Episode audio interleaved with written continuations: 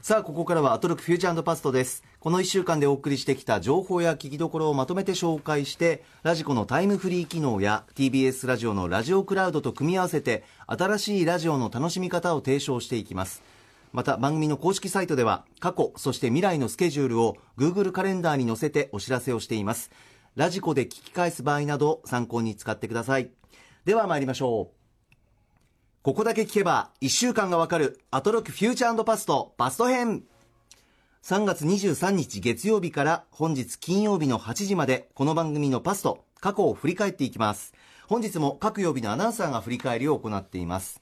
まずは23日月曜日。月曜パートナーの熊崎和人です。6時台最初のコーナーカルチャー最新レポート。新型コロナウイルスに立ち向かう人々を応援するプロジェクトカルチャーの逆襲。月曜日は文京区本駒込にあります本屋さんブックス青いカバの店主奥国隆さんにお電話をつなぎました。梨木かほさんの風と双眼鏡膝掛け毛布そして古書ドン・カミロの小さな世界を紹介していただきました。そして6時台後半のカルチャートークゲストは TBS ラジオエレカタのコント太郎でもおなじみ片桐仁さん。粘土造形家として20年にわたり活動を続けてきました片桐さんに粘土の楽しみ方を伺いまして我々も粘土アートを体験させていただきました。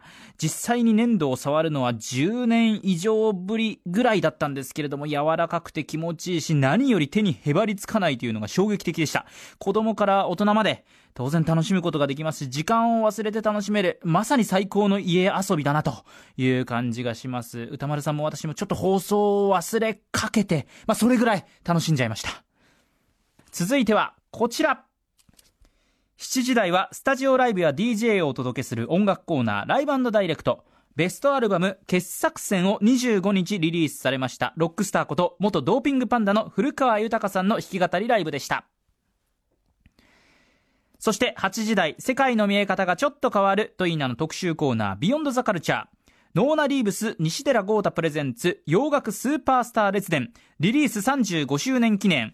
We Are the World 総選挙。まあ誰しもが知るあの名曲です。We Are the World の選挙でした。私のように誰がどういう経緯で参加しているのかわからない人には基本的なところから当然説明もしてくださいますし詳しい人に対しては豪太さんの視点で教えてくださいます。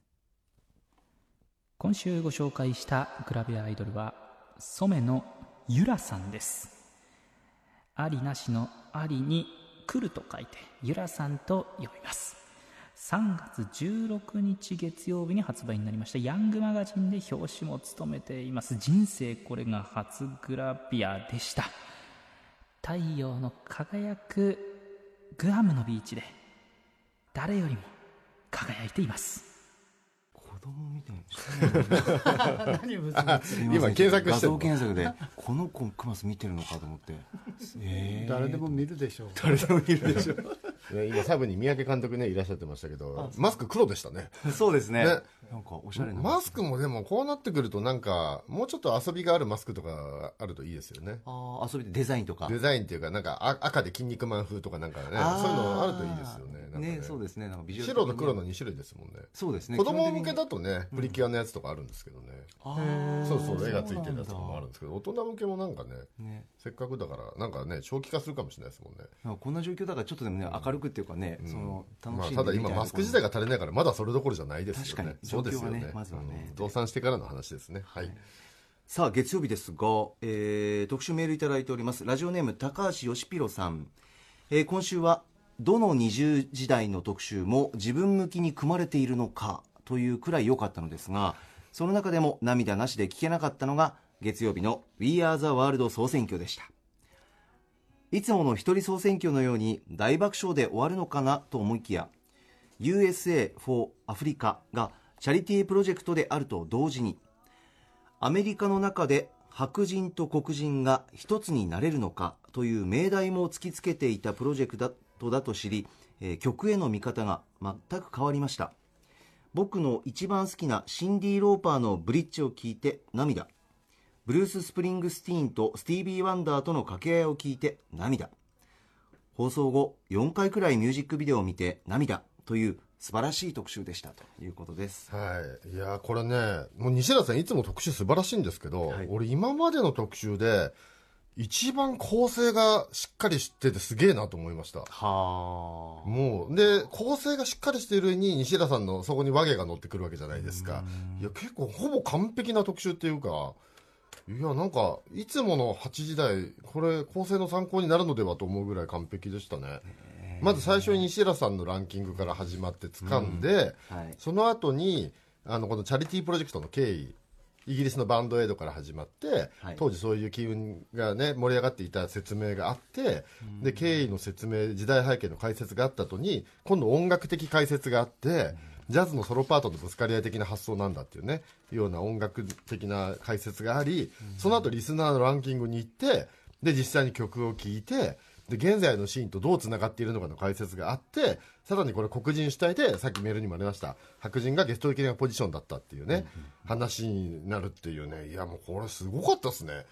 こんだけね一人総選挙って割となんかこういろんなランキングを発表して終わるのが多かったじゃないですか。いやこれ完璧でしたねすごかったっす。もう聞い宣てて。伝されてましたよね。聞いててうわ西原浩太なんかまた最高点超えてきたみたいな感じがして。本当にね。すごい特集でしたね。俺なんかいつもみたいにかっちりしないのかと思ってたんですよ。はい。いつもみたいあの総選挙シリーズとして。そうそう。いやじゃなくて、まにそうそう。いや西寺さんの特集っていつもかっちりしてるからあねええ一人総選挙だから、割とゆゆるいお祭り的な感じで来るのかと思ったら、あそしたら完璧な構成で来たからびっくりしちゃって聞いてて。いや本当に。すごかったっすねこれもう説も明わかりやすいし無駄がない。無駄がない隙がないもう。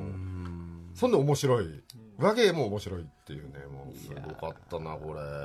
これはぜひね。ラジコタイムフリーですよはい。でね1番の人の方が損しててね2番の方が自由にできるんだって話とかね、うんうんうんうん。ね、もあったし、いや、すごかったな。で、あと珍しいなと思ったのが、西寺さんって普段こう、リズム関ヶ原やったりとかして、この前のアーハとかはちょっと珍しかったですけど、ん。基本はやっぱりソウルミュージックとか、えーダンスミュージック、もしくはブルーアイドソウルとか、ブラックミュージックの影響が大きいものに言及することが多いと思うんですけど、あの、ジャーニーのスティーブ・ペリーの話したのちょっとびっくりしましたね。はあはあはあ。そう。まあどっちかというとあの頃ジャーニーとかって産業ロックっていうあまりありがたくない言葉で呼ばれていたんですよね、その辺の一連の。その辺に触れたのも珍しいなと思いまし。たし、そうあとねブルース・スプリングティーンの話とかもねしててあこれいろいろ貴重な話も聞けてすごい良かったですね。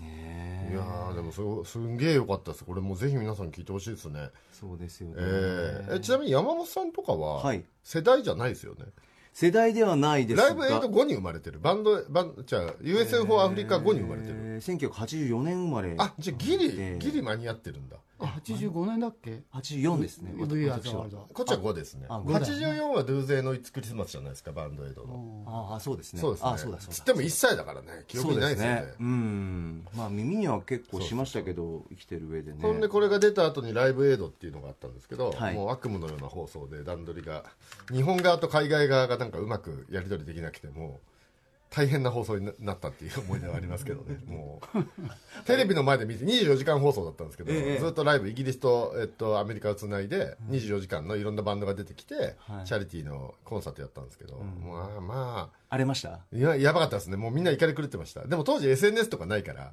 みんな学校で文句言うだけみたいな感じでしたけどね。状 そう況そう。当時 SNS があったら大炎上したと思いますけど。あそうなんです美味しそうに喋るいやな大事故美味しいもの食べましたみたいな。えな喋りが。そうですか？そうですか。え瀬野珍さんあの味忘れらんないな。瀬野珍さんとかはでもどうですか？いやいやおいやそれはもちろんあのリアあのリアルタイムで見てます見てました。ライブエイドも見てまました。ライブエイドは見てないです、見なかったんですね、はい。あの放送。どうやって見るの？それえテレビずっとやってたフジテレビさのんで、は見てないい、ですやったんですけど、はい。まあなかなか海外の段取りがうまく僕その年は阪神タイガースの優勝でもう目いっぱいです。85年85年はね、そうです確かにね。はい。確かにね。スクリーン3連発でいいですそうそう人の思い出それぞれという感じですね。まあ私はこの特集聞いて単純に「We Are the World」はいろんな方々歌ってるじゃないですか、やっぱアーティストの皆さんって、えーその歌う順番によって、ん。自分の声がどこに来るのかによって、うん。あ前の人次の人のことも考えたりとか、いろいろ感じ合いながらやってるんだなって。ですからもう一回聞くと、あこの人前の人のこういう歌い方を受けてなのかとか、なんかそういうのをねまた聞き方変わりましたね。そうこれでもミュージックビデオ見ると面白いですよね。やっぱブルース・スプリングスティーンは歌い方もあれですけど顔芸っていうか顔がすごいんで ブルース・スプリングスティーンの顔半端ないあそうですええ。結構あの一度に撮ってマイケルだけで違う人で撮った違う時に撮ったんだっけ？あそうですね。確かね、はい。うんそうでしたね。割と一発で入れ替わり立ち替わりでね声優さんみたいに撮ってでたよね。西寺さんがおっしゃってたシンディ・ローパーのアクセサリーがジャラジャラしてうるさいとかって言われたっていうそのドキュメントの方も簡単に割と検索すれば見れるんじゃないですかね、うん、当時 VHS とかですごい売れたんでそれも見れるんじゃないですかねどっかで。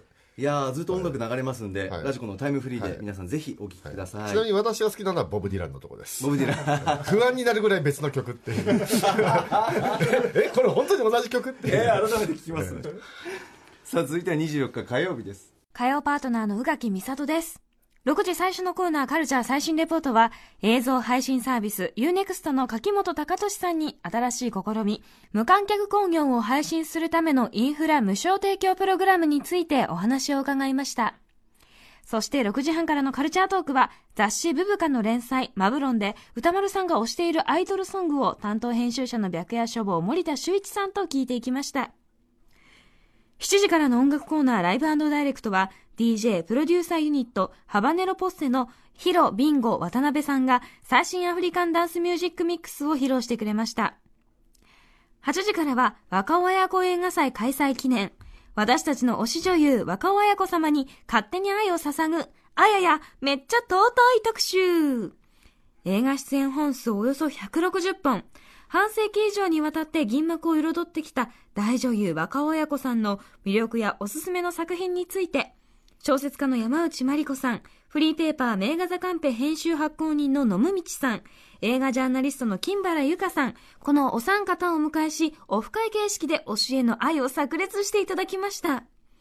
不勉強で今まで見たことなかったのですが、あやや押せる美しく、強く、そしてあの底知れない魅力。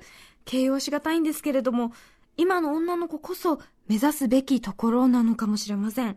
愛されることだけをゴールにする時代ってもう終わりましたから。はい火曜日はいかがでしたか？はい、まずカルチャートーク、えー、ブブカの連載マブロンね、恒例の毎月のやつなんですけど、あの、このコーナーの最初の方で、あの、ちょうど、次号が連載始まってちょうど20年ということで、あ割といろんな時代の振り返りみたいなのをざっとね、えっ、と、森田君と歌丸さんでやってましたけど、えで、いろんな時代があったけれども、今がベストっていうね、お話がありまして、確かにね、2005、6年かな、もう、アイドルソングが取り上げる曲が そんなにないってなって、ね歌丸さんも困ってた時代があって、幅を広げようって言って、男ええ。男もありだって言い出して、ウウィンズとか入れてた時代があるんですよ。えそうそうそうそう。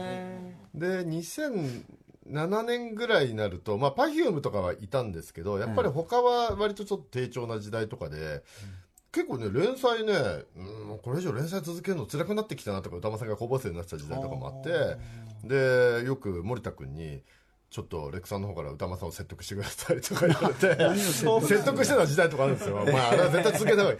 絶対ずっと今のままってことはないからって必ずまたもう一回夏が来るからっていう話をよくしてたんですよね。へー13年ぐらい前ですかね。うん、なんてことを思いながら聞いてたんですけど、で、ね、1曲目紹介したのがマインちゃん。ね、福原遥さん,、今こんなかっこいい曲やってるんですね。僕知らなくて。透明クリア。びっくりしちゃいましたであとね2番目木下桃香さんね元 NMB48 の、はい。ね、ダンスナンバーこれもかっこよかったですけど、ね、で森田君がちょっと言ってましたけど木下さんはちょっと変わった人でなんて話してね、ええ。ステージにうんこ持ち込んだ話とかしてましたよね。ビニール袋にうんこ入れて持ってきたって話ありましたけど。あの他にも木下さんは、えっと、なんだっけプロデュース公演で亀甲縛り 亀甲縛りでしを披露したりとかですね。そういうことばっかり、えーしてしていた人ですね。血が効いてました48グループでそんなことしてるのはもちろん木下さん一人でした。くりですよね。で今は吉田剛ちゃんとすごい仲良しで。あのあ現役時代吉田剛を呼び出して2人でなんか遊園地とか行ってプリクラ撮ったりして吉田剛とデート中とかツイッターに突然開けたりとかしだしたりとか そういう気候も目立っていたっていう。かでも木下さんがやると誰も怒らないんですよ。うん。アイドルが吉田剛とデート中とか言っても言ったら普通炎上するじゃないですか、はい。全然しないんですよ。へそんな木下桃香がファンの方はみんな大好きでね、そう木下さん面白いですよね。はい。さあそんな中で特集のメール来ております、えーラジオネーム1013、えー今週印象に残ったのは火曜日のあやや尊い特集です。浮草を初めて見てなんて可愛らしい人な、えー、可愛いん？可愛い人らしい？可愛らしい人なんだ。と思って、えー今回の若尾綾子映画祭にも行っていたのでとても楽しめました。歌丸さん含めそれぞれが語る愛情を込めた紹介にはうんうんと激しくうなずいていました。宇垣さんからあー映画ジャーナリスト金原由香さんまで視点の違う幅の広い年齢層で語れたのも良かった点かなと思います、えー追伸。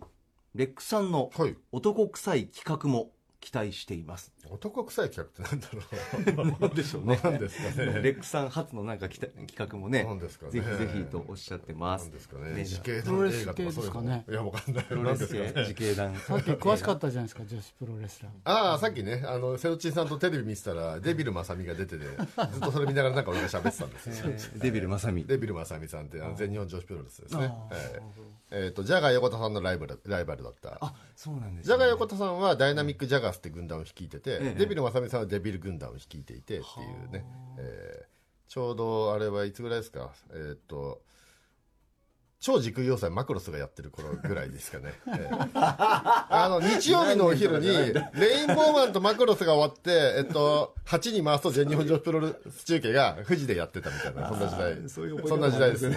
う んそんな時代。で、えーそうそうそう。前座で、えっと、長与千草対ラウネサースカとかやってる頃じゃないですかね、はい、そんな時代ですね、えーちょっといつかまたレックさん初の企画を楽しみにしております。あカルチャートークマブロンで歌丸さんがあ推しているアイドルソングこちらは、えー、と音楽たくさん流れますんでラジコタイムフリーでぜひ聴いてみてください、続いて25日水曜日です水曜パートナーの日々真央子です。3月25日水曜日の放送を振り返ります。6時台前半のカルチャー最新レポートでは、オンライン観劇サービスの提供、そして演劇関連のグッズも販売している、観劇三昧下北沢店の川本直人さんにお話を伺いました。いやー、こんなサービス、こんなプロジェクトがあっただなんて知らなかったことがショックで、ショックで、感激三昧ではなんと全国402劇団合わせて1392もの作品が月額950円で見られるそうです。中には無料で見られる作品もあるそうなんですね。さらにコロナウイルスの影響に苦しむ劇団を応援するプロジェクト、エイトトゥシアター劇団応援企画も展開中だそうです。私も早速その場で登録しました。使わせていただきます。そして6時台後半のカルチャートーク、4月21日に復刊が決まった雑誌映画秘宝、正真正銘の編集長、岩田和明さんに、今注目の映画界のトピックスご紹介していただきました。エア秘宝の放送はこの日が最後となりました。そして7時からのライブダイレクトは日本のハウスミュージックのパイオニア、寺田総一さんが手掛けるプロジェクト、おもだかのスタジオライブ。巫女装束をまとい、液晶モニターと携帯ゲーム機などなどを駆使したパフォーマンス、もう夢中になっちゃいました。そして8時からの特集コーナービヨンドザカルチャーでは、六甲おろしやモスラの歌、さらにはオリンピックマーチなどなど、昭和を彩った名曲を数々手掛けた作曲家、小関裕二さんについて、近現代史研究家の辻田正則さんに解説していただきました。スポーツイベント作曲者として、また軍歌の覇者として、さらには大衆音楽のよろずやとしての3つの顔についていろいろと教わりましたが、まあ、とにかく激動の昭和と同じように多様でとてつもない数の作曲を手掛けていた小関さん。妻金子さんもかなりパワフルだったようですよ。日本が大きく大きく動いたあの時代を小関さんなしでは語れないと言っても過言ではないでしょう。辻田さんの新刊、古関裕二の昭和史、国民を背負った作曲家は、現在、文春新書より税別950円で発売中です。連続テレビドラマが始まる前に要チェックさあということで水曜日でございますが、はい。い、かがでしたねでしょうか？ちょっと今ずっと老眼の話しててすいません。失礼しました。老眼について教えてもらってました、はい、えーっとまずはねオープニングトークと、えー6時半から、えー映画秘宝編集長岩田和明さんがいらっしゃいまして、はい。えーよかったねなんと映画秘宝。ね映画秘宝復刊記念復活記念ということでね、ええ。双葉社から、えー結局えーこの連載2回3回2回。2回。でした2回でさ旧刊号。3回目ぐらいだった気がするけどな。創刊号の次は旧刊号。映画表復刊の2020年6月号4月21日双葉社からということですね。そうですね、うん。よもうもうだからなんて言うんですか。まあおめでたいって思いつつもうもうこれ早く紙面でやれよっていう気持ちになりながら聞いてましたけど。僕もね来てほしいですねね、いやでも本当おめでとうございます。ねおめでとうございます。ね。はまあでも売れてなくて店じまいしたわけじゃないですからね、もともと映画批評はね。だからまあ双葉社行っても大丈夫なんじゃないかなと思いますけどもね。はい。頑張ってほしいもんでございます。瀬野さんいかがですか水曜日はあ僕ね、ええ。感激三昧の話をします。あカルチャー最新レポート。感激三昧これマジ神ですよ。マジ神。マジ神です。ええ。あのもっと早くね日比ちゃんには言っときゃよかった、うんうん。うんうんうん。何が神かってええ。これダウンロードできるんですよ。それぞれコンテンツが。ほだからお家ダダウンロードして持って出れば、どこでもすぐ見れるんです。続きが。へだからストリーミングじゃないから全部入ってる入れるんですじゃあ飛行機移動とか新幹線移動とかでも大丈夫っていう。しかもねこれげ小劇場っていうと聞いたことないとこばっかりだと思うでしょ、入ってるコンテンツが、違うんですよ、ほまあ、劇バカの話もしてましたけど、あと五反田団ね。鹿殺しうん。扉座。カムカムミニキーナ八島智人とあのね山崎重則のとかも入ってるんですよ。へえ。だからこれ歌丸くんには俺おすすめできないです。マジ寝る時間なくなっちゃうああ、そうね。全部見たら多分1週間かかります。すごいな全国402でねこれあのあのお店行っても面白いです、お店の場所なんですけどあビレッジヴァンガードの入り口の向かい側です。あカレー屋さんの2階です。あ下北の。はい。行くともう飽きないです感激グッズ専門店。へはい。え台本ずらー並んでますから。へはい。ぜひ行ってみてください。あへのえ面。白いですよ。ポスターダー確かに日比ちゃん行ったらすげえ喜びそうです喜ね。びますね。だからもうちょっと早く言っておけばよかった。いやもうそもそもオンライン感激サービスがあるっていうのがねまずね。まあ、そんなに古いところじゃないんですけどね。あそうですか。最近始まったんですけど、えー月額950この間行きましたよ僕も。だから、どうすればいいんですかって。えー月額950台円って。950円台本置いていただくにはどうすればいいでしょうか？とかって。あショップの相談に話ですか？行きました。え月額950円見放題なの？見放題です。ねえすごくないですか？でもいたくさんあります。ワンショットじゃなくてカメラ多分スイッチングとかあるんですよ、ね、もちろんしてます。だからえ結構コストかかってるじゃないですか。うちの舞台はまだ無理なんですすカメラマンちゃんと入ってないから。あー。あ舞台側の方で撮ってる。舞台側がちゃんと撮ってそれ用編に集して。はい。へ置いーてパッケージに結構コストかかってますねじゃあね。かかってます。すごいなあ。感激三昧のサイトで配信ということで合わせて1392作品あるんですって。へえこれはすごいですね。すごいですよ。まあしかもねあの見放題だからうん。途中でつまんねえなと思ったら違うの見ればいいんですよ、え。はい、でお気に入りを探してください。ねえちょっとね週末外出自粛ねまたありますけども、やっぱりもう見るものたくさんありますね。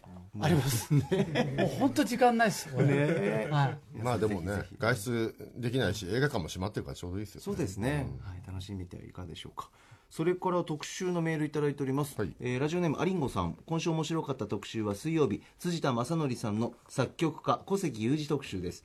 小関裕二さんの音楽の背景には東南東南アジア民族音楽が関係しておりスポーツイベントからーですね。えーそうですよね、軍歌や大衆音楽まで幅広いジャンルで活躍していたことにはとても驚きました。実は小関さんはノンポリだったという衝撃の事実から軍歌は現代でこそ軍歌という概念であり当時は流行歌だったということ。辻田さんの話す小関裕二にスーッと引き込まれてしまいました。5000曲ものさまざまなジャンルの音楽の作曲を手掛けた小関裕二という人物にとても興味が湧いたので番組放送中に本を購入しました。今週末の外出自粛中にじっくり読み深めたいと思います。ということです。はい。はい、これをちょっと僕は話しますが、僕の高校の校歌小関裕二だったんあです。マジですか？すごい。作詞が佐藤八郎だったんですけえどすごい。えそんなになんだからか5000分の1ですねうち。高校は。えー、そそれはそんなものにすごいたくさん校歌作ってそんなブルジョア学校だったんいやいですか？やブルジョワじゃなくてもうもう県立ですけど。はい。あ県立はどこにも書いてるんだ、ええあの校歌も社歌も、そうかそうか社歌校歌いっぱい書いてる文化もえまあ、流行歌も山ほど作ってますね。その効果一節覚えてますか？覚えてますけど今歌うんですか？個人情報になりますけど。おおこの大おこの大高校って言うんですけどこれはサビですけどね。あそうそう。でおおお大阪タイガースの歌、はいはいはい。ね。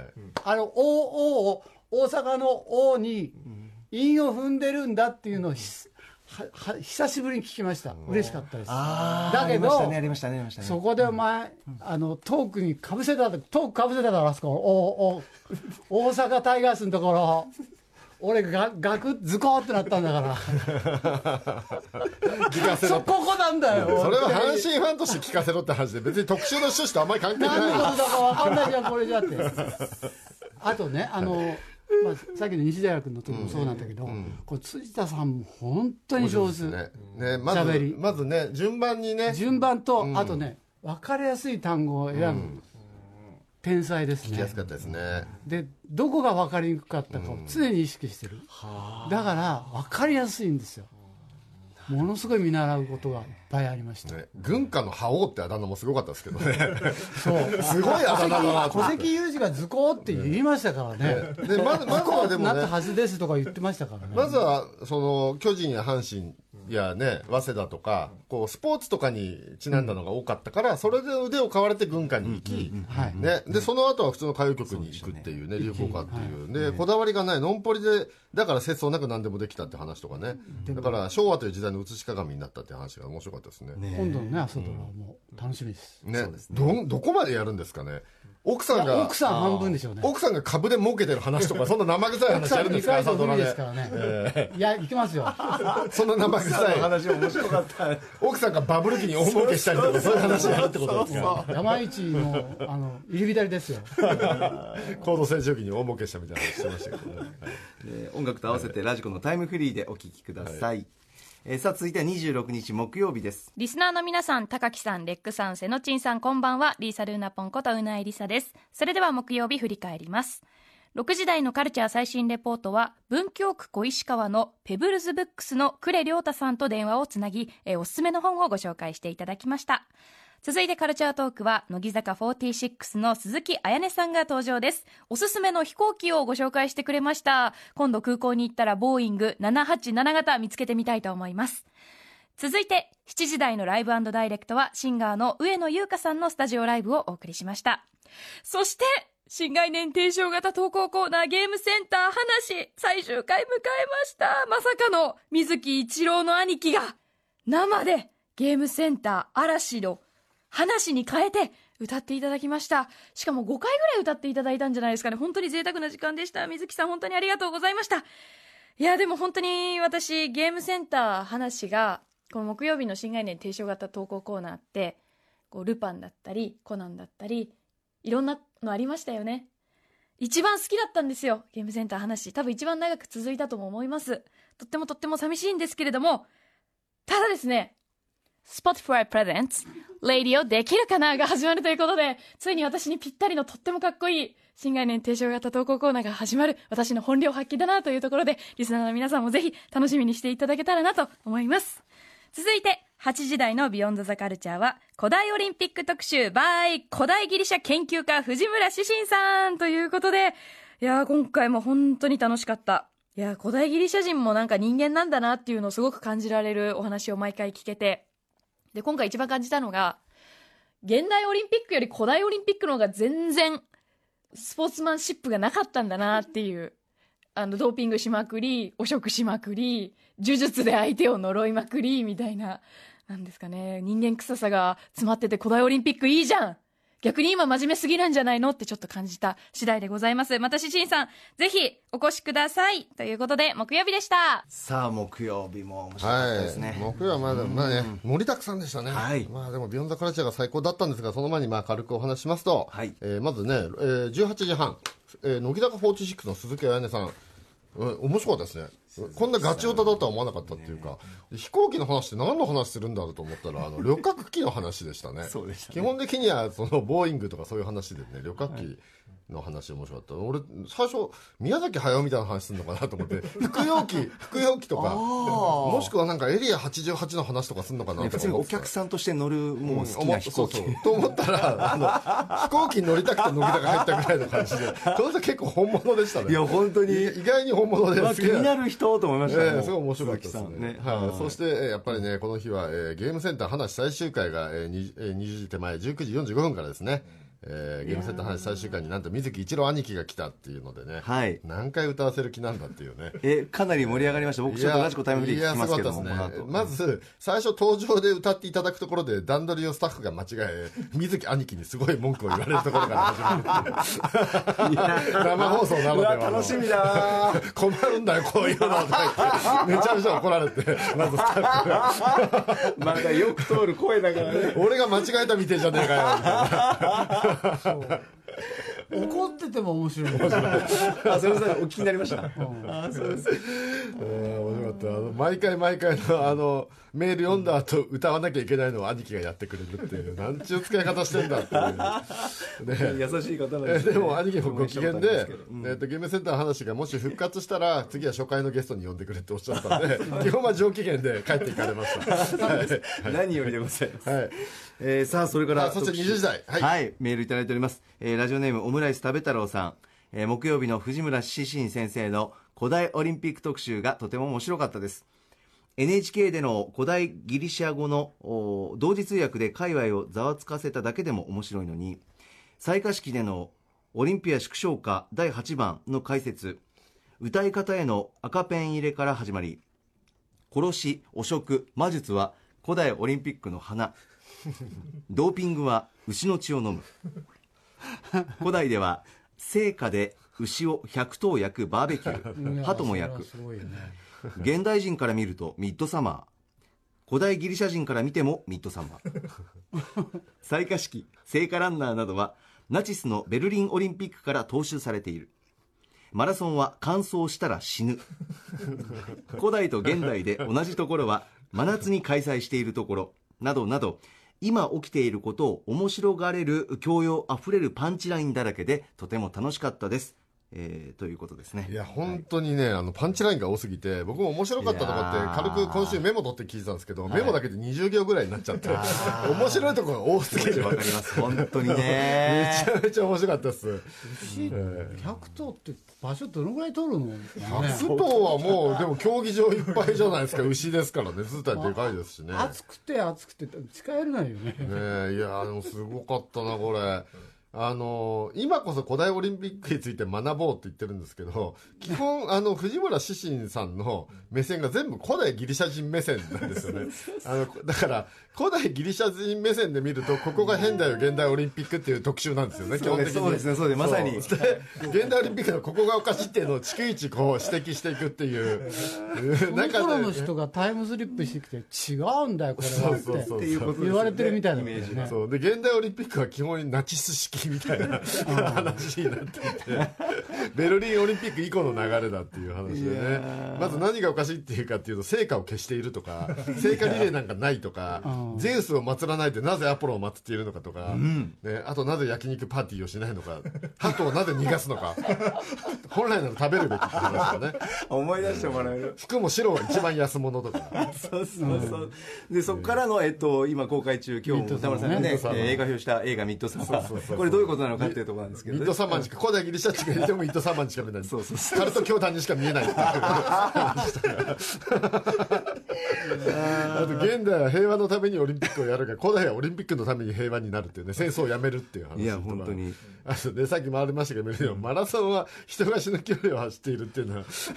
本来本来は走って死んじゃった人がいたっていうのにちなんで、その死んだ距離を走るってもう正気じゃないっていうやはりカルト宗教だっていう話やっぱりミッドサマーじゃねえかって話とか。めちゃめちゃ乾燥したら死ぬってそういうことですね。そうそうそうあと古代オリンピックの精神に立ち戻れるとか言うけどね。古代オリンピックは汚職や陰謀のいや足の引っ張り合いばっかりでろくなもんじゃないとかね。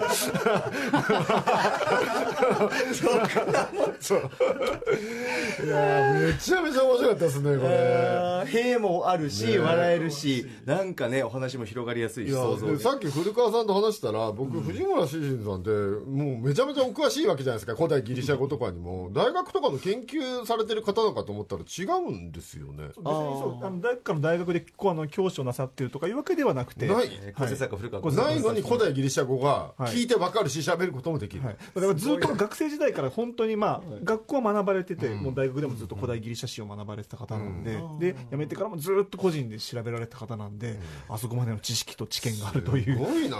華々しい方ですよね。たいな。だってさ uh, その第二外国語だってマスターできないのにさ 古代ギリシャ語マスターしてるっていう。しかもハマったきっかけがセイントセイヤですよ。カジュアルなセイントセイヤからここまで来る人いいんだと思って。ピュアすぎるいやすごいなすごいですよね、え今度藤村詩人さんにその古代ギリシャ人目線から見たセイントセイヤの特集やってもらいましょーそうですね。ね、なで第2弾は古代ギリシャ人目線のリングにかけろ。とギリシャ十二神編とかリングにかけろ。リングにかけろってあのセイントセイヤの前の前に車田正美先生が書いてたボクシング漫画があってそれが車田先生がギリシャに興味持ったきっかけなんですよ、ええ。まあ、あとはねコロコロポロンとかね。たくさんあるカジュアルめなやつもありますねねそういうギリシャをモチーフにした漫画についてねギリシャ人目線で語っていただいても面白いかもしれないですよね。いやいやー。とにかく面白かったです。はいすごかったですね。そうですね。これはラジコタイムフリーでもクラウドでもいいんですもんね。はい皆さんぜひお聞きください、さあということであここまで振り返りあ企画。金曜一つだけ。あどうぞどうぞ。金曜一つだけ、ええ。あのあ金曜じゃ木曜。あ木曜はい。い一個言い忘れてました。木曜あの、ラジオできるかな、はい。17時50分、はい。これぜひ聞いていただきたいんですが、まあ、今日もちょっとオープニングで触れましたあそうがだそうだ。Spotify で放課後ね、はい。配信が始まるという、うんうんうん。ポッドキャストとして始まるというのでねそうですね。当番組のみアーカイブがラジオクラウドだけでなく各種ポッドキャストで聞けるようになるということで、はい。Spotify ねなんか最近広告入るなと思ってたら、こういうことかっていう。そんでハシピーがラジオできるかの始まった初回からプロデューサー。ポッドキャスト元年とかやたら言っててなんでこんなポッドキャストを走ってるのと思ったらゴールをここに設定してたんだと思ってでかい魚釣ってきたなっていうか。でハシピーに聞いたら始まった時はポッドキャあスポティファイさんの話はまとまってなかったとおっしゃってましたね。なるほどね。やってる中裏で交渉もしていたんだっていういやすごいの決めてきましたねこれ。その温度感も含めてええ。ラジオできるかな聞いてみてください,、木曜日です、えー本日振り返りで紹介した各コーナーはラジコのタイムフリー機能や TBS ラジオのラジオクラウドでもお楽しみいただけます。以上ここまでアトロクフューチャーパストパスト編でした。お知らせの後は今夜が金曜日最後の放送となりまして来週からお引っ越し栄転します。東京上野クリニックプレゼンツ成瀬ここみプルルンハニートラップです。その後来週1週間のアトロクの予定をまとめてお知らせしますココミのプルルンハニートラップが、はい。えー火曜日のアトロク後夜9時から30分に。ねえおめでとうございますですね。ねえ。ね転校生なんて三宅さんがね表現されてましたけれども、そうですね。転校生どころか、隣に自分で学園を作ったみたいな話ですよね。そうですよね。学園の経営が始まってみたいな話ですよね。どんどん栄えていくそうそうおめでとうございます。おめでとうございます、ではここから来週1週間のアフターシックスジャンクションの予定を一気にお知らせします。まずは3月30日月曜日6時半からのカルチャートーク。新潟在住の覆面プロレスラースーパーササダンゴマシンさん。7時からのライブコーナーはミスタービーツ AKADJ セロリーさんが登場。そして8時の特集は音楽ジャーナリスト高橋義明さんによる最新洋楽解説です。続いて31日火曜日。6時半は女性4名の覆面サークル劇団メス猫からひらりささんと漫画版「だから私はメイクする」のコミカライズを担当した柴田ひかりさんが登場。7時はポップユニットショーモアのスタジオライブ。8時からはすぐそこにある危機。パンデミックに我々はどう向き合っていくべきか。世界のパンデミック映画から学ぶ特集です。解説はライターの多田投資さん。寺澤ホークさん。高橋ターヤンさんです。はい。4月1日水曜日6時半は映画ライターの村山明さんにおすすめの劇場未公開映画紹介していただきます。7時からは門松俊樹公認 DJ のレディー K さんによる門松俊樹ミックス。8時は小演劇場界の異端演劇集団キャラメルボックスとは何だったのか特集。TBS ラジオの国会と演劇担当澤田大樹記者に語ってもらいます。えー2日木曜日6時半からはアッキーナこと南明菜さんが登場。今ハマっているおすすめゲームをご紹介いただきます。7時のライブは DJ 直太朗さんとカラオケバトルの女王。宮本美樹さん。クラ散歩を楽しむ特集。8時はテレビゲームの中の世界をゆったりと歩くプレイ。クラ散歩を楽しむ特集。プレゼンターはクラ散歩の提唱者。ゲームライターの倉部エスラさんです。そして3日金曜日6時半から歌丸さんの最新映画表、えー今回は「人間の時間」を評論。7時のライブはシンガーソングライター川島愛さん。そして特集コーナーは1週間の番組振り返ります。アトロクフューチャーパスト。脚本家映画監督スクリプトドクターの三宅隆太さんとお送りします。さあ来週も盛りだくさんですがい。かがですか、まずね、月曜日、スーパーササダンゴマシンさん、はい。ね、もうこんだけ外出しちゃいけないっていう状態ですから、昼心霊スポットではない何かが来るんですよね、きっとね。えーどうするんだろう、おそらくですけどね。どこを巡るんだろう、ねまあ、僕の予想だと Google ストリートビューで心霊スポットを巡るんじゃないかっていう予想ですけど、ね。で 月曜日 Google ストリートビューで、木曜日はゲームの中の散歩。散歩。そうこれこのクラベエスラさんのこれ何が書いてあるのか俺全然わかんないんだけど テレビゲームの中の世界をゆったりと歩くプレイクラ散歩ってなんすかこれ。まあこんな時期だからこそっていう特これ集らしいですよ。散歩かなんかにかけようとしてるの一応わかんないんだけどチーとクラが全然違う。クラ。ベースラーさんのクラ散歩。なるほどね。これはな何の話、なん、なんだろうね。なんだろうね。グランドセフトオートの世界を歩いてみるとかそういうこと？そうそうそう。まあそういうことだ、ね、しかも B ボタンでダッシュせずにあえてゆっくりのあのバージョンで歩くってゆったゼルダはり歩く散歩したいな俺。あゼルダの世界。いいですね。ああ時間がもう間もなくですね。へえでもそんなね犯罪都市をゆったり歩くとか。こんなすさんだ時にそんなことしてよっていう何か発見があるのかな？何やんのかな感じですけどね。来週面白いですね。月曜日火曜日と覆面も続きますし。はいなんか連動してるな。ね、あと高橋太也さんが初登場ですね。はい火曜日ですね。ね。はい。来週もお聞きください。はい。レックさんセノチンさんありがとうございました。ありがとうございました.